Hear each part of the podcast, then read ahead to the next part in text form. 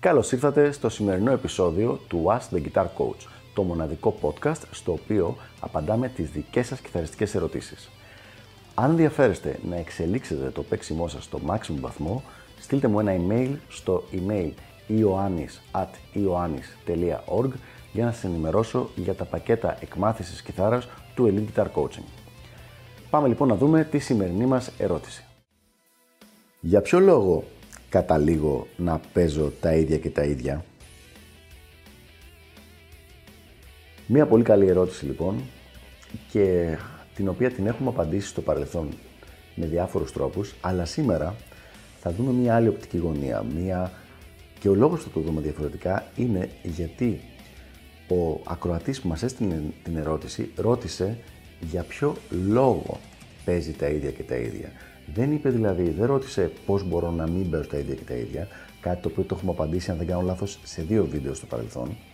Αλλά ρώτησε για ποιο λόγο συμβαίνει αυτό. Και πραγματικά είναι πάρα πάρα πολύ ενδιαφέρον ο λόγος για τον οποίο καταλήγουμε εκεί. Για να δούμε. Πρώτα απ' όλα είναι κάτι το οποίο συμβαίνει πάρα πολύ συχνά. Όπως έχουμε πει και στο παρελθόν, η συντριπτική πλειοψηφία των κιθαριστών κάποια στιγμή είτε χτυπάει ένα τείχο που δεν μπορεί να προχωρήσει παραπέρα, είτε καταλήγει να παίζει τα ίδια και τα ίδια. Αυτό που είναι ενδιαφέρον ότι αυτό συμβαίνει σε μεγάλο βαθμό ακόμα και σε μαθητές, σε κιθαριστές, οι οποίοι κάνουν μαθήματα με δασκάλους και καθηγητές.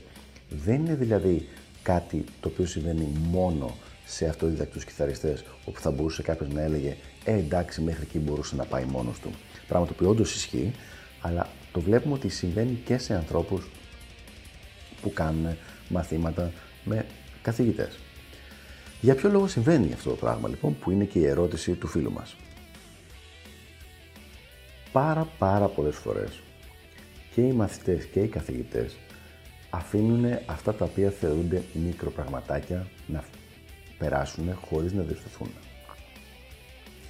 Οι μαθητές γιατί δεν καταλαβαίνουν ότι είναι σημαντικά αυτά τα πράγματα ή μπορεί να είναι μελλοντικά σημαντικά ε, και οι καθηγητές είτε γιατί δεν ασχολούνται με το να τα παρατηρήσουν, δηλαδή δεν τα παίρνουν είδηση, ε, είτε τα παρατηρούν και μερικές φορές υπάρχει ένας οχαδερφισμός που λέει «Όχι μόνο εντάξει λεπτομέρεια είναι αυτό τώρα, τι να το κάνουμε». Το πρόβλημα όμως εδώ πέρα λέγεται με μία λέξη στα αγγλικά, λέγεται stacking. Και αυτό σημαίνει ότι όλα αυτά τα προβλήματα, τα μικροπροβλήματα, μπαίνουν το ένα πάνω από το άλλο.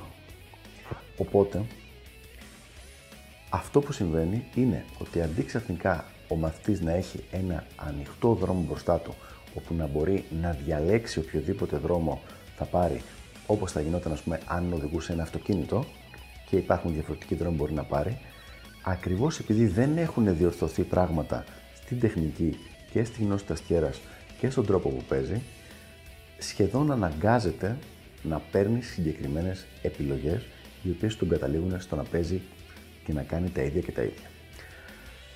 Ακούγεται λίγο πολύπλοκο λοιπόν, λίγο περίεργο αυτό το πράγμα, για να δούμε ένα παραδειγματάκι. Για παράδειγμα, ένας άνθρωπος, ένας κιθαρίστας, ο οποίος δεν έχει μάθει να κάνει καλό muting όταν κάνει βιμπράτο.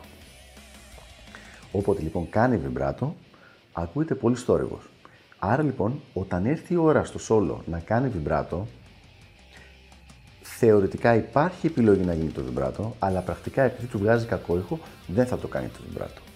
Άρα το καλό, το wide, το πλατή βιμπράτο σε στυλ Gary Moore, George Lynch, Ingray Malmsteen, ε, John Sykes και αντίστοιχα, αντίστοιχους παίχτες δεν είναι στο ρεπερτόριό του, άρα δεν το κάνει, άρα ένα σημαντικό μέρος της κιθαριστικής τεχνικής είναι απ' έξω.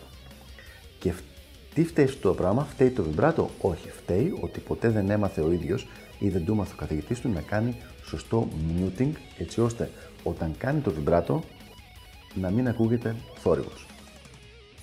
Το ίδιο πράγμα ακριβώς βλέπουμε και με το θέμα του sweeping. Μπορεί κάποιος μαθητής να έχει μάθει έστω και μόνος του έτσι τσάτρα πάτρα τα σχήματα, κάποια σχήματα στο sweeping, το οποίο να μπορεί να τα κάνει γρήγορα.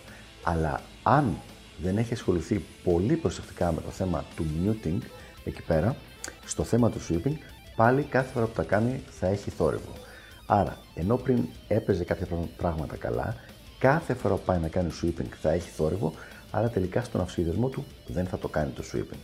Οπότε λοιπόν, και εδώ θέλω την προσοχή σας, οι μη όπτιμοι επιλογές και τα λάθη, τα μικρολαθάκια, τα έλα μωρέ δεν είναι και τίποτα αυτό, τα οποία μαζεύονται, μετά τον υποχρεώνουν να πάρει συγκεκριμένες επιλογές στο παίξιμό του, τις οποίες, οι οποίες τον καταλήγουν στο τέλος να παίζει τα ίδια και τα ίδια, ακριβώς επειδή δεν υπάρχει άλλη επιλογή. Δηλαδή, αντί να παίζει, αντί να οδηγεί, ας πούμε, ένα αυτοκίνητο, είναι σαν να έχει μπει σε ένα τρένο, το οποίο έχει τις συγκεκριμένες ράγες.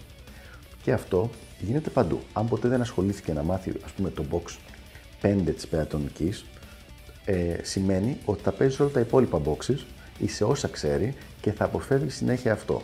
Αυτό τι σημαίνει; Ότι θα παίζει τα ίδια και τα ίδια, γιατί ποτέ δεν έμαθε και το πέμπτο box έτσι ώστε να μπορέσει να τα δέσει όλα μαζί σε μια αλυσίδα και να μπορεί να μετακινείται σε όλη την κιθάρα χωρίς πρόβλημα. Αν τα είχε μάθει όλα αυτά και αν είχε δώσει, αν ο καθηγητής του του είχε πει ότι είναι υποχρεωτικό να τα ξέρεις όλα αυτά για να μπορέσεις να έχεις άνεση στο παίξιμό σου, τότε δεν θα είχε κλειστεί σε αυτό, σε, αυτό το πακέτο, σε το πολύ περιοριστικό. Οπότε λοιπόν βλέπουμε ότι από κάποια στιγμή και μετά τα πράγματα τα οποία θεωρούμε λεπτομέρειες και έλα μωρέ, σιγά που έχει αυτό σημασία, και τι δηλαδή τώρα ο Χέντριξ σκεφτόταν αυτά τα πράγματα, αυτά τα οποία τα λέμε ότι είναι λεπτομέρειες και πολύ μικρή σημασία, σε κάποιο επίπεδο αρχίζουν να έχουν σημασία. Και ποιο είναι το επίπεδο αυτό, συνήθως όταν είσαι intermediate. Και αυτός είναι ο λόγος που η συντριπτική πλειοψηφία των κιθαριστών παραμένει κολλημένη σε ένα επίπεδο low intermediate και ποτέ δεν προχωράει παραπέρα. Γιατί ποτέ δεν έχουν ασχοληθεί να διορθώσουν αυτά τα πολλά αλλά μικρά συστημικά θεματάκια που έχουν, τα οποία τελικά τους υποχρεώνουν στις ίδιες επιλογές ξανά και ξανά και ξανά. Έχοντας κάνει λοιπόν αυτή την εξήγηση, αυτή την ανάλυση σε διάφορα σεμινάρια που έχω δώσει, είχα δει μια αρκετή, αρκετά μεγάλη δυσπιστία από το κοινό. Μα τι δηλαδή αυτά τα πράγματα έχουν τόσο πολύ σημασία; Ε, δηλαδή αν δεν ξέρω αυτό το ένα πραγματάκι το οποίο μπορεί και να μην το χρησιμοποιήσω και ποτέ θα με δυσκολέψει; Σκέψου το ως εξής. Σκέψου ότι έχεις μια τεράστια πολυκατοικία με εκατοντάδες δωμάτια. Κάθε πραγματάκι που δεν ξέρεις σου κλείνει μία πόρτα. Στην κλειδώνει και, και δεν έχεις το κλειδί σε αυτή την πόρτα. Οπότε λοιπόν, ό,τι υπάρχει πέρα αυτή την πόρτα δεν μπορείς να πας. Με κάθε τυχαία πόρτα που γίνεται κλειδωμένη, που παραμένει κλειδωμένη, δεν μπορείς να έχεις πρόσβαση στον υπόλοιπο όροφο από εκεί και πέρα από αυτή την πόρτα. Μετά από λίγο καιρό λοιπόν, επειδή είναι πάρα πολλές οι πόρτες που είναι κλειδωμένες, αλλά στο μυαλό σου, επειδή το παίξιμο της κιθάρας είναι ένα τεράστιο πράγμα, δεν είναι και τίποτα η συγκεκριμένη πόρτα που είναι κλειδωμένη. Καταλήγεις να κάνεις ακριβώς την ίδια πορεία κάθε φορά που ανεβοκατεβαίνεις στην πολυκατοικία. Για ποιο λόγο, γιατί όλες οι υπόλοιπες πόρτες είναι κλειδωμένες. Δηλαδή, εσύ έχεις την ψευδέστηση ότι παίζεις ό,τι θέλεις, αλλά στην πραγματικότητα το τι μπορείς να παίξεις καθορίζεται από τα πράγματα τα οποία δεν έχεις μελετήσει, γιατί δεν μπορείς να τα παίξεις αυτά. Είναι λοιπόν κλειδωμένες πόρτες, άρα πρακτικά κάνεις την ίδια διαδρομή ξανά και ξανά και ξανά. Και αυτός ακριβώς είναι ο ορισμός του παίζω τα ίδια και τα ίδια συνέχεια. Λοιπόν, οπότε λοιπόν το θέμα εδώ πέρα δεν είναι και το πιο απλό να λυθεί. Για την ακρίβεια είναι απλό να λυθεί, αλλά δεν είναι εύκολο. Ο περισσότερος κόσμος που έρχεται να δουλέψουμε μαζί μου λέει ότι θεωρεί ότι έχει κάποιο πρόβλημα το οποίο είναι ίσως ότι δεν έχει κάποια τεχνική σε μεγάλο βαθμό ή ότι δεν ξέρει να διαβάζει παρτιτούρα ή ότι ποτέ δεν είχε μάθει οργανωμένα θεωρία. Τα οποία όλα αυτά μπορεί να είναι κάποια από τα προβλήματα, αλλά συνήθως αυτό που συμβαίνει είναι ότι υπάρχουν πολλές δεκάδες μικροπράγματα τα οποία ποτέ δεν τα είχε διορθώσει από την αρχή του παίξήματος και μιλάμε τώρα από την πρώτη μέρα, έτσι, από την μέρα που πρωτόπιασε την κιθάρα και την κρατάει. Και αυτά μαζευτήκαν, μαζευτήκαν, μαζευτήκαν και δημιούργησαν ένα πράγμα στο οποίο δεν, από το οποίο δεν μπορεί να ξεφύγει. Η λύση εδώ είναι αυτό που κάνουμε στο coaching, ότι κάθε φορά με κάθε μάθημα, με κάθε συνάντηση, με κάθε κουβέντα προσπαθούμε να βγάλουμε ένα από αυτά τα προβλήματα, να το λύσουμε και να το βάλουμε στη σωστή μεριά, στο παίξιμο του μαθητή και έτσι σιγά σιγά να υπάρχει μια συνεχόμενη βελτίωση η οποία κάποια στιγμή όντως τον ξεκολλάει και μετά μπορεί να συνεχίσει να βελτιώνεται σχεδόν απεριόριστα για όσο καιρό θέλει και είναι διατεθειμένος να μελετάει και να προχωράει στο όργανο. Αυτά λοιπόν για το συγκεκριμένο θέμα. Ελπίζω να βοήθησα. Μην ξεχάσετε να αφήσετε τα σχόλιά σας από κάτω. Με ενδιαφέρει πάρα πολύ να ακούσω τις δικές σας απόψεις και οπτικές γωνίες. Και τα λέμε στο επόμενο επεισόδιο του Ask the Guitar Coach. Γεια χαρά!